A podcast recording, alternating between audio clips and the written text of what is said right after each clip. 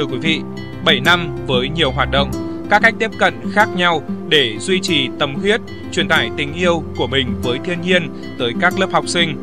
Nhóm trải nghiệm thiên nhiên này là Trung tâm Giáo dục Phát triển Bền Vững thuộc Liên hiệp các hội khoa học Việt Nam đã lan tỏa hoạt động của mình thành trào lưu, định hướng cho nhiều phụ huynh trên cả nước về việc đưa trẻ ra trải nghiệm thiên nhiên, thúc đẩy mọi người gắn kết cuộc sống của mình với tự nhiên nhiều hơn.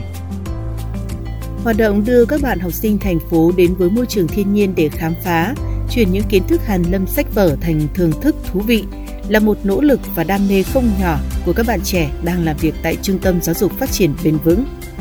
Bạn Trần Anh Tuấn, người sáng lập trung tâm, chia sẻ điều kiện để tình yêu thiên nhiên trở thành sợi dây kết nối bền chặt giữa các thành viên với nhau. Tình yêu thiên nhiên thông qua những hoạt động được nhen nhóm ở trong mỗi bạn nhân sự, là cái lửa về đam mê, cái lửa nhiệt huyết sẽ được truyền đến học sinh, và bọn em rất là vui bởi vì là có những cái sự thay đổi về cả nhận thức và hành động của học sinh á, và bọn em nhìn thấy được những cái sự hạnh phúc của học sinh khi vượt qua những nỗi sợ, à, những cái sự sung sướng của học sinh khi tìm ra những cái điều mới mẻ, hay là các bạn à, ồ lên ngạc nhiên vì những cái điều kỳ lạ. Vì muốn tình yêu với thiên nhiên của mọi thành viên ngày càng vững vàng và bền chặt hơn, bạn Anh Tuấn đã chuyển mô hình hoạt động từ nhóm tình nguyện sang một tổ chức khoa học công nghệ phi lợi nhuận để mọi hoạt động được duy trì ổn định, đều đặn và quy mô lớn hơn. Anh Tuấn tự hào chia sẻ. Hiện tại là bọn em đã có thể ổn định và